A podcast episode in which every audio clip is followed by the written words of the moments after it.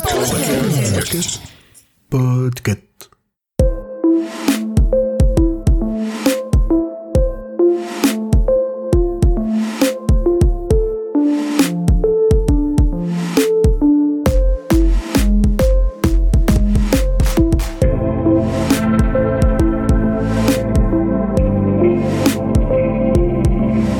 Bonjour à toutes et à tous, vous écoutez le numéro 85 de la Gazette du Maine, le podcast de Stephen King France qui vous résume l'actualité de Stephen King. Je suis Émilie et je suis très heureuse de vous emmener avec moi en balade dans le Maine pour vous conter les nouvelles informations depuis le 2 janvier.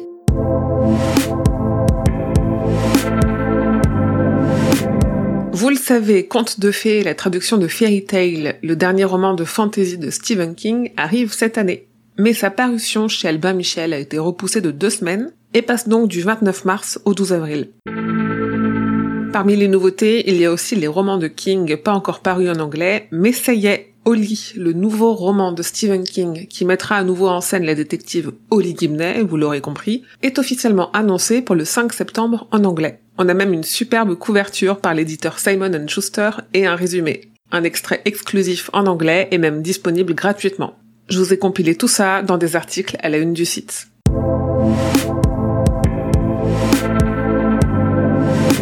Ça bouge pas mal côté adaptation. Pour commencer par les films, le douzième film adapté de la nouvelle Les Enfants du Maïs, j'ai bien dit 12, vous avez bien entendu, euh, qui s'annonce quand même très très éloigné de la nouvelle de King, a une date de sortie.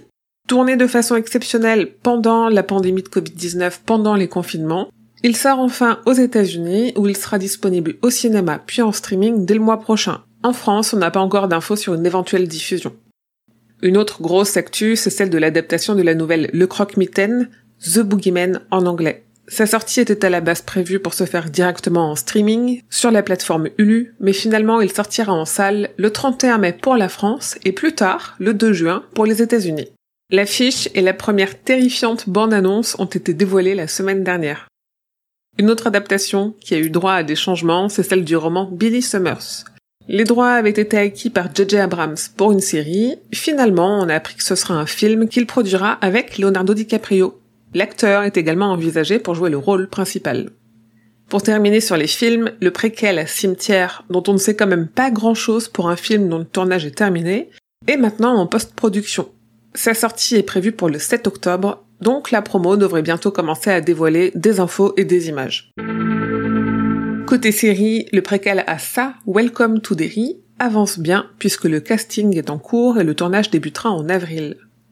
Si vous aimez les rumeurs et les spéculations, sachez qu'une photo de Mike Flanagan avec l'acteur Pedro Pascal, connu pour son rôle principal dans les séries The Mandalorian et The Last of Us, a enflammé Internet. Flanagan ayant récemment acquis les droits pour La Tour Sombre, tout le fandom a commencé à imaginer Pedro Pascal en Roland, en homme noir ou en Eddie. En tout cas, pour le moment, sur cette adaptation, on n'a pas plus d'infos que celles que je vous avais données, c'était fin décembre.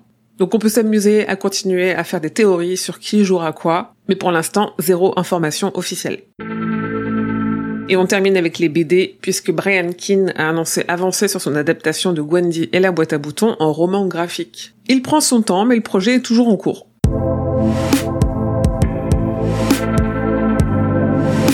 Le 15 janvier, j'ai été invitée sur la chaîne Twitch de Mimi Hegel pour un live au cours duquel on a essayé de donner des pistes par où commençait Stephen King. Le live est en replay sur sa chaîne, mais surtout il sera disponible en podcast sur son flux de podcast dès le 13 février et plus tard sur sa chaîne YouTube. Je vous mets tous les liens dans la description de cet épisode de la Gazette. Et en parlant de podcast, avec le roi Steven, nous avons publié en janvier notre deuxième et dernier épisode consacré à Mister Mercedes, avec la dessinatrice et la modératrice du serveur Discord Stephen King France, Dulca Mara.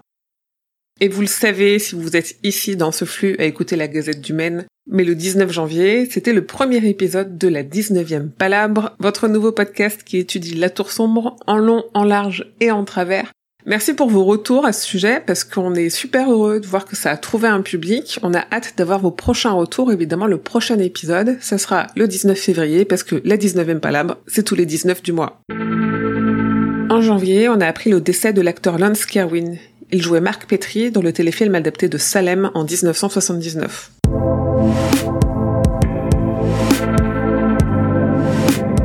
Voilà, c'est tout pour cette gazette numéro 85. Merci de votre écoute et de votre fidélité dans chacun de mes projets. Si vous traînez sur Twitch, venez me faire des coucous pour parler de King, même si je suis en train de jouer à des jeux. Je vais en tout cas multiplier les lives actus ou les lives en lien avec King. J'en ai d'ailleurs fait un hier qui est disponible sur la chaîne YouTube de Stephen King France et en replay directement sur la chaîne Twitch, dont le lien est en description de cet épisode, mais vous pouvez aussi aller directement sur twitch.tv slash emily underscore SKF. Tous ces nouveaux projets, c'est grâce à vous et vos soutiens, donc continuez à partager et à parler de Stephen King France et ses contenus autour de vous. Aussi, les soutiens financiers aident beaucoup, et pour ça, vous pouvez faire un don sur Tipeee et recevoir des goodies en contrepartie. Et maintenant, vous pouvez aussi vous abonner à la chaîne Twitch. Comme toujours, suivez l'actualité de Stephen King grâce au compte de Stephen King France sur Facebook, Twitter et Instagram, mais surtout venez échanger avec d'autres fans sur le serveur Discord Stephen King France et sur le groupe Facebook. Et enfin, rendez-vous sur le site stephenkingfrance.fr pour avoir tous les détails sur toutes les infos dont je viens de vous parler. La Gazette du Mail est un podcast du label Podcut. Vous pouvez aller sur podcut.studio pour découvrir ce que font tous les autres podcasts du label. Et en ce moment, la grosse actu, c'est le retour de La Réponse D, le podcast de culture générale. Je vous dis merci et à bientôt, fidèles auditeurs et auditrices, que vos journées soient longues et vos nuits plaisantes.